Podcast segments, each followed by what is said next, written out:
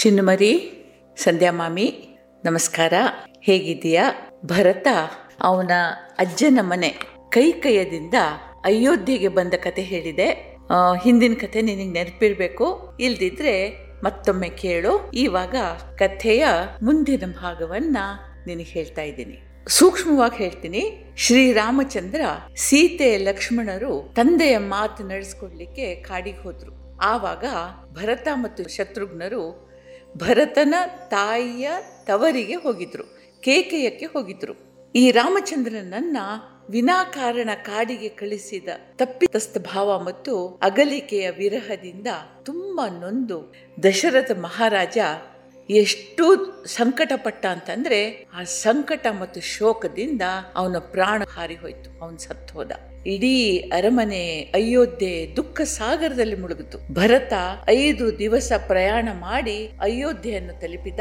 ಅವನ ಹೃದಯ ಸಂತೋಷದಿಂದ ಕುಣಿಯತೊಡಗಿತು. ತನ್ನ ಅರಮನೆ ತನ್ನ ತಂದೆ ನನ್ನ ತಾಯಿ, ಪ್ರಾಣ ಪ್ರಿಯನಾದ ಅಣ್ಣ, ಇವರನ್ನು ಕಾಣಲಿಕ್ಕಿದ್ದಾನೆ ಅಂತ ಸಂತೋಷದಿಂದ ಅವನು ನಲಿದಾಡ್ತಾ ಇರುವಾಗ ಅವನ ರಥ ಅಯೋಧ್ಯೆಯನ್ನ ಪ್ರವೇಶಿಸ್ತು. ಅಯೋಧ್ಯೆಯನ್ನ ಪ್ರವೇಶಿಸ್ತಾ ಇರೋ ಹಾಗೆ ಒಂದು ಕಡೆ ಆಶ್ಚರ್ಯ, ಇನ್ನೊಂದು ಕಡೆ ಭಯ. ಯಾಕಪ್ಪ ಅಂತಂದ್ರೆ, ಇಡೀ ನಗರ ಹಾಳು ಬಿದ್ದಿತ್ತು. ಅಂಗಡಿ ಮುಗ್ಗಟ್ಟುಗಳು ಮುಚ್ಚಿದ್ವು. ಯಾವಾಗ್ಲೂ ಪನ್ನೀರು, ರಂಗೋಲಿ, ತಳಿರು ತೋರಣಗಳಿಂದ ಶೃಂಗಾರಗೊಂಡಿರ್ತಾ ಇದ್ದ ಬೀದಿಗಳು ಹಾಳು ಬಿದ್ದಿತ್ತು. ಸಾರಥಿ ಪೂರ್ವ ದಿಕ್ಕಿನಿಂದ ಪುರಪ್ರವೇಶ ಮಾಡದೆ ಪಶ್ಚಿಮದ ದಿಕ್ಕಿನಲ್ಲಿರುವ ವೈದ್ಯ ಅಂತ ಹೇಳುವ ದಟ್ಟಿ ಬಾಗಿಲಿನಿಂದ ಒಳಗ್ ಬಂದ. ಎಲ್ಲೆಲ್ಲೂ ಧೂಳು. ಬೀದಿಗಳು ಜನಶೂನ್ಯ. ದೇವಾಲಯಗಳಲ್ಲಿ ನಡೆಯುವ ಪೂಜೆ, ಅರ್ಚನೆ, ಧೂಪ, ದೀಪಗಳಿಂದ ಘಮಘಮಿಸ್ತಾ ಇದ್ದ ವಾತಾವರಣ ಇವಾಗಿಲ್ಲ. ಹಾಗಾದ್ರೆ ಅವನ ಹೃದಯ ಏನೋ ಕೆಟ್ಟದಾಗಿದೆ ಅನ್ನೋ ಶಂಕೆಯಿಂದ ಹೊಡೆದುಕೊಳ್ಳಿಕ್ ಶುರುವಾಯ್ತು. ಏನೋ ದುರಂತ ನಡೆದಿದೆ ಅಥವಾ ನಡೆಯಲಿದೆ ಅಂತ ಯೋಚಿಸಿ ಭರತ ಹೆದರಿದ, ಭಯಭೀತಗೊಂಡ. ರಥ ಮಹಾರಾಜ ದಶರಥನ ಅರಮನೆಯ ಮುಂದೆ ನಿಂತಿತು ಭರತ ರಥದಿಂದ ಹಾರಿ ತಂದೆಯ ಅರಮನೆ ಒಳಗೆ ಹೋದ. ತಂದೆಯಲ್ಲೂ ಇಲ್ಲ. ಅತ್ತಿತ್ತ ನೋಡಿದ, ಕಾಣ್ತಾ ಇಲ್ಲ. ಹಾಗಾದ್ರೆ ತನ್ನ ತಾಯಿಯ ಕಕ್ಷದಲ್ಲಿದ್ದಾನೆ ಅಂತ ಹೇಳಿ ಓಡ್ತಾ ಓಡ್ತಾ ಓಡ್ತಾ ಕೈಕೇಯಿಯ ಅಂತಪುರಕ್ಕೆ ಹೋದ. ಅಲ್ಲಿ ಹೋದ್ರೆ ಕೈ ಕೈ ಎತ್ತರದ ಆಸನದ ಮೇಲೆ ಕುಳಿತಿದ್ಲು. ನಿರಾಭರಣೆ, ಒಂಚೂರು ಅಲಂಕಾರ ಮಾಡ್ಕೊಂಡಿರ್ಲಿಲ್ಲ. ತಲೆ ಎಲ್ಲ ಕೆದರ್ಕೊಂಡಿತ್ತು.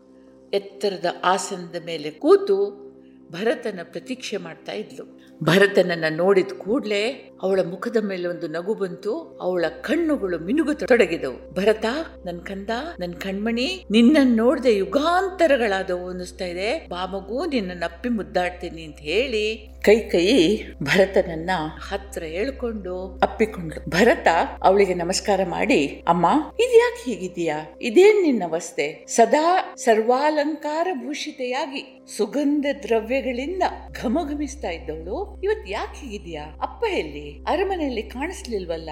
ಅಂತ ಕೇಳಿದ. ಕೈ ಕೈ ಒಂದು ಕ್ಷಣನೂ ತಡಬಡಿಸ್ಲಿಲ್ಲ.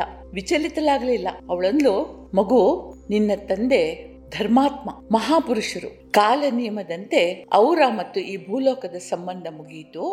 ಅವರು, ನೀನಿಲ್ಲದ ವೇಳೆಯಲ್ಲಿ ಸ್ವರ್ಗವಾಸಿಗಳಾದರು ಅಂತ ಅಂದ್ಲು. ಅದು ದೃಢ ಸ್ವರದಿಂದ. ಎಷ್ಟು ಅವಳ ಸ್ವರ ಅಂದ್ರೆ ಯಾರಿಗಾದ್ರೂ ಕೂಡ ತನ್ನ ಗಂಡ ಸತ್ತ, ನನ್ನ ಪತಿ ಸತ್ತು ಅಂತ ಅನ್ನುವಾಗ ಎಷ್ಟಾದ್ರೂ ದುಃಖ ಆಗುತ್ತೆ. ಅವಳ ಸ್ವರದಲ್ಲಿ ದುಃಖ ಗಿಕ್ಕ ಏನೂ ಇರಲಿಲ್ಲ. ದೃಢವಾಗಿ ನಿನ್ನ ತಂದೆ ಸ್ವರ್ಗವಾಸಿಗಳಾದ್ರು ಅಂತ ಭರತ ಶತ್ರುಘ್ನರಿಗೆ ಆಘಾತವಾಯ್ತು. ಶೋಕದಿಂದ ಅಯ್ಯೋ ಅಯ್ಯೋ, ಏನಾಯ್ತು ಹೀಗೆ? ನನ್ನ ಅಣ್ಣ ಶ್ರೀ ರಾಮಚಂದ್ರನಿಗೆ ಪಟ್ಟಾಭಿಷೇಕ ಮಾಡ್ಬೇಕು ಅಂತ ಹೇಳ್ತಾ ಇದ್ರಲ್ಲ, ನನ್ನ ಪ್ರಿಯ ಅಣ್ಣ ಯುವರಾಜನಾಗುವುದಿನಲ್ಲ ಅದಕ್ಕೆ ತುರ್ತು ಕರೆ ಕಳಿಸಿದ್ರು ಅಂತ ಹೇಳಿ ಸಂತೋಷದಿಂದ ಬಂದ ನನಗೆ ಈ ದುಃಖದಾಯಕ ಸುದ್ದಿ ಎದುರಾಗ್ಬೇಕೆ ಅಂತ ಹೇಳಿ, ಇರ್ಲಿ, ಅಮ್ಮ, ನನ್ನಣ್ಣ ಶ್ರೀರಾಮ ಲಕ್ಷ್ಮಣ ಸೀತಾಮಾತೆಯರು ಎಲ್ಲಿದ್ದಾರೆ ಅಂತ ಪ್ರಶ್ನಿಸಿದ. ಕೈಕೆಯ ಮುಖ ಇನ್ನಷ್ಟು ಹೊಳಿತು. ಒಂದು ಕ್ಷಣ ತಡೆದು ಹೌದೌದು ನಿನ್ನ ತಂದೆಯ ಆಲೋಚನೆ ಹಾಗೆಯೇ ಇತ್ತು. ತನಗೆ ವೃದ್ಧಾಪ್ಯ ಬಂದಿದೆ, ಶಕ್ತಿ ಕುಂದುತ್ತಾ ಇದೆ. ತುರ್ತಿನಲ್ಲಿ ರಾಮಚಂದ್ರನಿಗೆ ಯುವರಾಜ ಪಟ್ಟ ಕಟ್ಟಬೇಕು ಅಂತ ಹೇಳಿ ಸಿದ್ಧತೆ ಮಾಡ್ಲಿಕ್ಕೆ ಆಜ್ಞೆ ಮಾಡಿದ್ರು. ನನಗೂ ಹೇಳಲಿಲ್ಲ. ಎಲ್ಲ ಗುಟ್ಗುಟ್ಟಲ್ಲಿ ನಡೀತಾ ಇತ್ತು. ನಾನೇನು ಕಡಿಮೆ ಅವಳಲ್ಲ, ನನಗೆ ಸುದ್ದಿ ಸಿಕ್ಕಿತು. ನಾನು ಬಿಡ್ತೀನ? ಹಿಂದೆ ಒಂದು ಸಲ ರಾಜರು ನನಗೊಂದು ವರ ನೀಡಿದ್ರು. ಅದು ನನಗೆ ನೆನಪಿತ್ತು. ನಾನು ಮಹಾರಾಜರನ್ನ ಕರೆದು ಅವರಿಗೆ ನನಗೆ ಕೊಟ್ಟ ವರವನ್ನ ನೆನಪಿಸಿದೆ. ಏನ್ ವರ ಕೇಳಿದೆ ಗೊತ್ತಾ ಪುಟ್ಟ ನಿನಗೆ? ನನ್ನ ಮಗನಿಗೆ ಪಟ್ಟಾಭಿಷೇಕ ಆಗ್ಬೇಕು, ಶ್ರೀರಾಮಚಂದ್ರನಿಗೆ ಹದಿನಾಲ್ಕು ವರ್ಷ ವನವಾಸ ಆಗ್ಬೇಕು ಅಂತ ಹೇಳಿ ಪಟ್ಟು ಹಿಡಿದೆ. ನಿನಗೆ ಗೊತ್ತಿದೆಯಲ್ಲ, ರಾಮನ ಧರ್ಮಬದ್ಧತೆ, ಅವನು ತಂದೆಯ ಮಾತಿಗೆ ಬೆಲೆ ಕೊಟ್ಟು ಕಾಡಿ ಹೋದ. ಈಗ ನೀನು ಕೋಸಲದ ದೊರೆ. ಹದಿಮೂರು ದಿನದ ಸಾವಿನ ಸೂತಕದ ನಂತರ ನಿನಗೆ ರಾಜ್ಯಾಭಿಷೇಕ ಆಗ್ತದೆ. ನೀನು ಸಾರ್ವಭೌಮ ಆಗ್ತೀಯಾ ಅಂತ ಅಂದ್ರು ಭರತನ ಬಾಯಿಂದ ಶಬ್ದಗಳೇ ಹೊರಡಲಿಲ್ಲ. ಅವನು ಬುಡ ಕತ್ತರಿಸಿದ ಬಾಳೆಯ ಗಿಡದ ಹಾಗೆ ದೊಪ್ಪಂತ ಹೇಳಿ ನೆಲದ ಮೇಲೆ ಕೂತ್ಕೊಂಡ. ಎರಡೂ ಕೈಗಳನ್ನ ತಲೆ ಮೇಲೆ ಇಟ್ಟು, ಅಯ್ಯೋ ಅಯ್ಯೋ, ನಾನು ಯಾವ ಪಾಪ ಮಾಡಿದೆ ಅಂತ ಈ ಕಳಂಕ ನನ್ನನ್ನು ಕಾಡ್ತಾ ಇದೆ?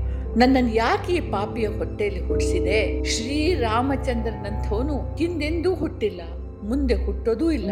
ಅಂಥವನು ಕಾಡಿಗೆ ಹೋಗ್ಲಿಕ್ಕೆ ನಾನು ಕಾರಣನಾದೇನೆ ಅಂತ ವಿಲಪಿಸುತ್ತಾ ಮರುಕ್ಷಣ ಎದ್ದು ನಿಂತು ಕೋಪದಿಂದ ಸೊಂಟದಲ್ಲಿದ್ದ ಖಡ್ಗವನ್ನ ಎತ್ತಿ ಹಿಡಿದು, ಈ ಕ್ಷಣ ನಿನ್ನನ್ನು ಕೊಂದು ಹಾಕ್ತೀನಿ. ಆದ್ರೆ ನನ್ನ ಅಣ್ಣನಿಗೆ ಇದು ಸಹ್ಯ ಆಗೋದಿಲ್ಲ ಆದ್ರಿಂದ ನಿನ್ನನ್ನು ನಾನು ಬಿಡ್ತಾ ಇದ್ದೀನಿ. ಶ್ರೀರಾಮಚಂದ್ರ ಕೌಸಲ್ಯನ ಎಷ್ಟು ಪ್ರೀತಿಸ್ತಾನೋ ಅಷ್ಟೇ ನಿನ್ನನ್ನು ಪ್ರೀತಿಸ್ತಾನೆ.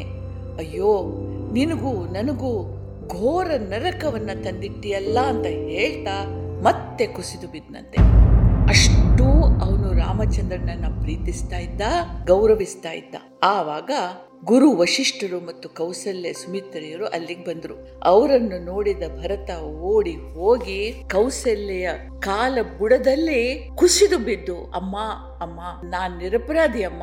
ಈ ನೀಚ ಹೆಂಗಸಿನ ಕುತಂತ್ರದಲ್ಲಿ ನಾನು ಭಾಗಿಯಲ್ಲಮ್ಮ ನನ್ನನ್ನು ನಂಬು. ಇವಳ ಚಿಂತನೆ ಈ ವಕ್ಕರ ಗತಿಯಲ್ಲಿದೆ ಅಂತ ತಿಳಿದಿದ್ರೆ ನಾನು ಇಲ್ಲಿಂದ ಎಲ್ಲಿಗೂ ಹೋಗ್ತಾನೇ ಇರಲಿಲ್ಲ. ಹೀಗೆ ಏನಾದರೂ ನಾನು ಕನಸಿನಲ್ಲಾದರೂ ಯೋಚಿಸಿದರೆ ನನಗೆ ರೌರವ ನರಕ ಪ್ರಾಪ್ತಿಯಾಗಲಿ. ಅಮ್ಮ, ನಾನು ಈಗಲೇ ಹೋಗಿ ನನ್ನ ಅಣ್ಣನನ್ನು ಕರ್ಕೊಂಡು ಬರ್ತೀನಿ, ಅವನ ಕಾಲು ಹಿಡಿತೀನಿ, ಕ್ಷಮೆ ಕೇಳ್ತೀನಿ. ಈ ಸಿಂಹಾಸನಕ್ಕೆ ಅವನೇ ಅಧಿಕಾರಿ. ದಶ ದಿಕ್ಕುಗಳೇ, ದೇವ ಕಿನ್ನರರೇ, ಗಂಧರ್ವರೇ, ಮರುತರೇ, ಅಗ್ನಿಯೇ, ನೀವೇ ಇದಕ್ಕೆ ಸಾಕ್ಷಿ. ಪ್ರಾಣ ಹೋಗುವ ಮುನ್ನ ನನ್ನ ತಂದೆ, ಹೇ ರಾಮ, ಹೇ ಲಕ್ಷ್ಮಣ, ಹೇ ಸೀತೆ ಅಂತ ಕಣ್ಣೀರು ಸುರಿಸುತ್ತಾ ರಾಮನನ್ನು ಸ್ಮರಿಸ್ತಾ ಇದ್ರಂತೆ, ನಾನು ಶ್ರೀರಾಮಚಂದ್ರನನ್ನು ಕರ್ಕೊಂಡು ಬರ್ತೀನಿ ಅಂತ ಹೇಳಿ ಎದ್ದು ನಿಂತ. ಆವಾಗ ವಶಿಷ್ಠರು ಅವನನ್ನು ಹಿಡಿದು ಕೂರಿಸಿದ್ರು. ಭರತ, ನೀನು ಧರ್ಮಾತ್ಮ. ನಿನ್ನ ತಾಯಿ ಕೆಟ್ಟವಳಲ್ಲ ಮಗು, ಅವಳು ಒಳ್ಳೆಯವಳೆ. ರಾಮನನ್ನ ನಿನ್ನಂತೆಯೇ ಪ್ರೀತಿಸಿದವಳು, ಲಾಲಿಸಿದವಳು. ಏನೋ ಒಂದು ಕೆಟ್ಟ ಗಳಿಗೆಯಲ್ಲಿ ಬುದ್ಧಿ ಭ್ರಷ್ಟಳಾಗಿ ತಪ್ಪು ಮಾಡಿದಾಳೆ. ಅವಳನ್ನು ಕ್ಷಮಿಸು ಮಗು. ಈಗ ಮೊದಲು ಮಹಾರಾಜರಿಗೆ ಅಂತ್ಯಕ್ರಿಯೆಗಳನ್ನ ನೆರವೇರಿಸಬೇಕು. ರಾಮ ಲಕ್ಷ್ಮಣರು ದೂರ ಇರೋದ್ರಿಂದ ನೀನು ಮತ್ತು ಶತ್ರುಘ್ನರು ಈ ಕೆಲಸ ಮಾಡಬೇಕು. ಮೃತ ದೇಹ ತುಪ್ಪದ ಬಾನೆಯಲ್ಲಿಟ್ಟಿದ್ದೇವೆ. ಹೆಚ್ಚು ಕಾಲ ಅದನ್ನ ಹಾಗೆ ಬಿಡ್ಲಿಕ್ಕಾಗೋದಿಲ್ಲ. ಮುಂದಿನ ಕೆಲ್ಸಕ್ಕೆ ತಯಾರಾಗು ಅಂತ ಅಂದ್ರು. ಭರತ ಶತ್ರುಘ್ನರು ದುಃಖದಿಂದ ದಶರಥನ ಅಂತ್ಯ ಕರ್ಮಗಳನ್ನ ನೆರವೇರಿಸಿದ್ರು. ಚಿತೆಗೆ ಅಗ್ನಿಸ್ಪರ್ಶ ಮಾಡ್ತಾ ಇರುವ ಭರತನ ದುಃಖದ ಕಟ್ಟೆ ಒಡಿತು. ವಿಧಿಯೇ, ನೀನು ಎಷ್ಟು ಹೃದಯಹೀನ. ಪ್ರಾಣಗಳು ದೇಹದಿಂದ ಹೊರಟು ಹೋಗುವ ಸಮಯದಲ್ಲಿ ಒಂದೇ ಒಂದು ಸಂತಾನವು ನನ್ನ ತಂದೆಯ ಪಕ್ಕದಲ್ಲಿ ಇರದಂತೆ ಮಾಡಿದೆಯಲ್ವಾ? ರಾಮಚಂದ್ರ ಪುರುಷೋತ್ತಮ. ಅವನಿಗೆ ನಾನು ಏನಂತ ಮುಖ ತೋರಿಸ್ಲಿ? ನಾನು ಏನು ಅಂತ ಅವನ ನನ್ನ ಮಾತಾಡಿಸ್ಲಿ? ಈ ದುಷ್ಟ ಹೆಂಗಸಿನ ಕುತಂತ್ರದಿಂದ ಅವನ ಪ್ರಾಣ ಪ್ರಿಯ ತಂದೆ ತೀರಿಕೊಂಡ್ರು ಅಂತ ಹೇಳ ರಾಮಚಂದ್ರ, ನನ್ನ ಗುಣ ನಿನಗೆ ಗೊತ್ತಿದೆ. ಆದುದರಿಂದ ಅವನು ಈ ಪಾಪಿಷ್ಠೆ ಮಾಡಿದ ಹೀನ ಕಾರ್ಯವನ್ನ ಕ್ಷಮಿಸಲೂಬಹುದು ಅಂತ ಹೇಳಿ ಗೋಳಾಡ್ದ. ಮಹಾರಾಜ ದಶರಥನ ಅಂತ್ಯಕ್ರಿಯೆಗಳು ಮುಗಿದವು. ಭರತ ರಾಮನಿದ್ದ ಚಿತ್ರಕೂಟ ಪರ್ವತಕ್ಕೆ ಹೊರಡುವ ತಯಾರಿ ಮಾಡುವಂತೆ ಮಂತ್ರಿಗಳಿಗೆ ಆಜ್ಞಾಪಿಸಿದ. ಗುರು ವಶಿಷ್ಠರು ರಾಜಪುರೋಹಿತರು ಮಂತ್ರಿಗಣ, ಗಣ್ಯ ಪುರಜನರು ರಾಜ ಪರಿವಾರ ಹೊರಡೋದು ಅಂತ ಹೇಳಿ ನಿಶ್ಚಯವಾಯಿತು. ರಾಮಚಂದ್ರ ನಮ್ಮ ಮಾತಿಗೆ ಒಪ್ಪಿ ಮರಳಿ ಬಂದೇ ಬರ್ತಾನೆ. ಬರುವಾಗ ಅವನು ರಾಜ ವೈಭವದಿಂದ ಬರಬೇಕು. ನಾವು ಬರುವ ರಸ್ತೆಗಳು ರಾಜ ಬೀದಿಗಳಾಗಬೇಕು. ಅಲ್ಲಲ್ಲಿ ತಂಗುದಾಣಗಳು ಹಾದಿಯುದ್ದಕ್ಕೂ ತಳಿರು ತೋರಣಗಳು ಇರ್ಲಿ. ನಮ್ಮದು ಸೂರ್ಯವಂಶ, ನನ್ನಣ್ಣ ಧರ್ಮ ಸೂರ್ಯ. ಸೂರ್ಯ ಪಥದಲ್ಲಿ ಎಲ್ಲವೂ ಸುಗಮವಾಗಿಯೇ ನಡೀತದೆ ಅಂತ ಭರತ ಹೇಳ್ದ. ಮುದ್ದು, ಜಸ್ಟ್ ಆಲೋಚನೆ ಮಾಡು, ಈ ಭರತ ಎಂಥ ಆದರ್ಶ ತಮ್ಮ ಅಲ್ವಾ? ಇಡೀ ಸಾಮ್ರಾಜ್ಯ ತನ್ನದಾಗ್ತದೆ ತಾನು ಸಿಂಹಾಸನದಲ್ಲಿ ಕೂತು ವೈಭವದಿಂದ, ಸುಖದಿಂದ ಬಾಳ್ಬಹುದು ಇಷ್ಟೆಲ್ಲ ಇದ್ರೂ ಕೂಡ ಅವನಿಗೆ ಇದ್ದು, ರಾಜ್ಯ, ಯಾವುದು ಬೇಡ. ಅವನಿಗೆ ಧರ್ಮ ಸಮ್ಮತವಾಗಿ ಅವನ ಅಣ್ಣ ಸಿಂಹಾಸನದಲ್ಲಿ ಕೂತ್ಕೊಳ್ಬೇಕು, ತಾನು ಅವನ ಸೇವೆ ಮಾಡಬೇಕು. ಎಂಥ ಪ್ರೇಮ, ಎಂಥ ಗೌರವ, ಎಂಥ ಆದರ್ಶ. ನೋಡ್ಬಿಟ್ಟು ನಾವ್ ಹೇಳ್ತೀವಿ, ಧರ್ಮ ಮಾರ್ಗದಲ್ಲಿ ನಡೆದವನಿಗೆ ಯಾವಾಗ್ಲೂ ಅದರ ಫಲ ಸಿಕ್ಕೇ ಸಿಗ್ತದೆ ಅಂತ ಹೇಳಿ, ಸುಖ ಸಿಕ್ಕೇ ಸಿಗ್ತದೆ ಅಂತ ಹೇಳಿ, ಇವಾಗ ನೋಡು. ಎಷ್ಟೋ ಸಾವಿರ ಸಾವಿರ ಸಾವಿರ ವರ್ಷಗಳ ನಂತರವೂ ಕೂಡ ನಾವು ಭರತನನ್ನ ನೆನಪಿಸಿಕೊಳ್ಳುವಾಗ ಒಬ್ಬ ಆದರ್ಶ ತಮ್ಮ ಒಬ್ಬ ಧರ್ಮಾತ್ಮ ಅಂತ ಹೇಳಿ ನೆನಪಿಸ್ಕೊಳ್ತೀವಿ. ಇದೊಂದು ದೊಡ್ಡ ವಿಷಯ. ಯಾಕೆಂದ್ರೆ ದುಡ್ಡು, ಕಾಸು, ಅಧಿಕಾರ, ಸಂಪತ್ತು ಎಲ್ಲ ಬರುತ್ತೆ, ಹೋಗುತ್ತೆ. ಆದರೆ ಒಳ್ಳೆಯ ಹೆಸರು ಉಳ್ಕೊಳ್ಳೋದುಂಟಲ್ಲ? ಅದು ಬಹಳ ದೊಡ್ಡ ವಿಷಯ. ಅವನು ಧರ್ಮ ಸಮ್ಮತವಾಗಿ ತನ್ನದಲ್ಲದ ರಾಜ್ಯವನ್ನ ತಿರಸ್ಕರಿಸಿದ. ಅದರೊಟ್ಟಿಗೆ ಬರುವಂತಹ ಎಲ್ಲ ಸುಖ ಸಂಪತ್ತು ಅಧಿಕಾರಗಳನ್ನು ತಿರಸ್ಕರಿಸಿದ. ಸಾಮಾನ್ಯನಾಗಿ ಬಾಳ್ಬೇಕು, ತನ್ನ ಅಣ್ಣನ ಸಾರ್ವಭೌಮನ ಸೇವಕನಾಗಿ ಬದುಕಬೇಕು ಅಂತ ಹೇಳಿ ನಿರ್ಧರಿಸಿದ. ಆದುದರಿಂದ ಭರತ ರಾಮನಷ್ಟೇ ದೊಡ್ಡವ, ರಾಮನಷ್ಟೇ ಧರ್ಮಾತ್ಮ, ರಾಮನಷ್ಟೇ ಮರ್ಯಾದಾ ಪುರುಷೋತ್ತಮ. ಹೀಗೆ ಅವನು ನಿರ್ಧಾರ ಮಾಡಿದ. ನಾನು ಅವನನ್ನು ಗೌರವದಿಂದ ನಮಸ್ಕರಿಸ್ತೇನೆ, ಅವನಿಗೆ ಸ್ಮರಿಸ್ತೇನೆ. ಕಡೆಗೆ ಎಲ್ಲರೂ ರಾಮನನ್ನ ಕರ್ಕೊಂಡು ಬರ್ಲಿಕ್ಕೆ ಅಂತ ಹೊರಟ್ರು. ಪಲ್ಲಕ್ಕಿ, ಕುದುರೆ, ರಥ, ಆನೆಗಳ ಮೇಲೆ ರಾಮನನ್ನು ಕರ್ಕೊಂಡು ಬರಲು ಇಡೀ ಅಯೋಧ್ಯೆ ಹೊರಟಿತು. ಅದರಿಂದ ಎದ್ದ ಸದ್ದು, ಧೂಳು ಒಂದು ಕೋಸು ದೂರದವರೆಗೆ ಕಾಣ್ತಾ ಇದ್ದಂತೆ. ಹೀಗೆ ಪ್ರಯಾಣ ಮಾಡ್ತಾ ಮಾಡ್ತಾ ಮಾಡ್ತಾ ಇವರು ಗಂಗಾ ನದಿಯ ತೀರದಲ್ಲಿರುವ ಗುಹನ ಪ್ರಾಂತ್ಯವಾದ ಶೃಂಗಬೇರಪುರದ ಹತ್ತಿರಕ್ಕೆ ಬಂದ್ರು. ಗುಹಾ ಇವನನ್ನ ದೂರದಿಂದ ನೋಡಿದ. ನೋಡಿದ್ರೆ ಇಕ್ಷ್ವಾಕು ವಂಶದ ಧ್ವಜ.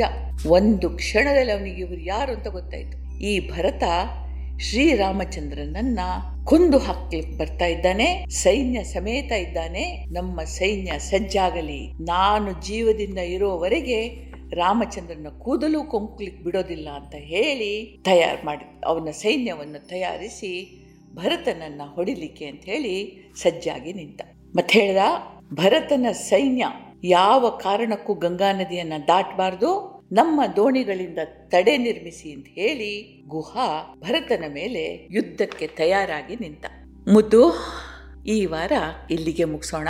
ಯುದ್ಧ ಆಗ್ತದೋ ಇಲ್ವೋ, ಮುಂದೆ ಏನಾಗುತ್ತೆ ಅನ್ನೋದು ಬಹಳ ಕುತೂಹಲಕಾರಿಯಾಗಿದೆ. ನೀನು ಈ ಬಗ್ಗೆ ಒಂದು ಗೆಸ್ ಮಾಡು, ನೋಡೋಣ. ಮುಂದಿನ ಕಂತಿನಲ್ಲಿ ಏನಾಯ್ತು ಅಂತ ಹೇಳ್ತೀನಿ. ಅಲ್ಲಿಯ ತನಕ ಕ್ಷೇಮವಾಗಿರು, ಸುರಕ್ಷಿತವಾಗಿರು, ಸಂತೋಷದಿಂದಿರು. ಎಲ್ಲರಿಗೂ ನಿನ್ನ ಜೀವನದ ಪರಿಧಿಯಲ್ಲಿ ಬರುವಂತಹ ಎಲ್ಲರಿಗೂ ಕೂಡ ಆನಂದವನ್ನು ನೀಡುವವನಾಗೋ. ದೇವರು ನಿನಗೆ ಒಳ್ಳೇದು ಮಾಡಲಿ. ಜೈ ಹಿಂದ್.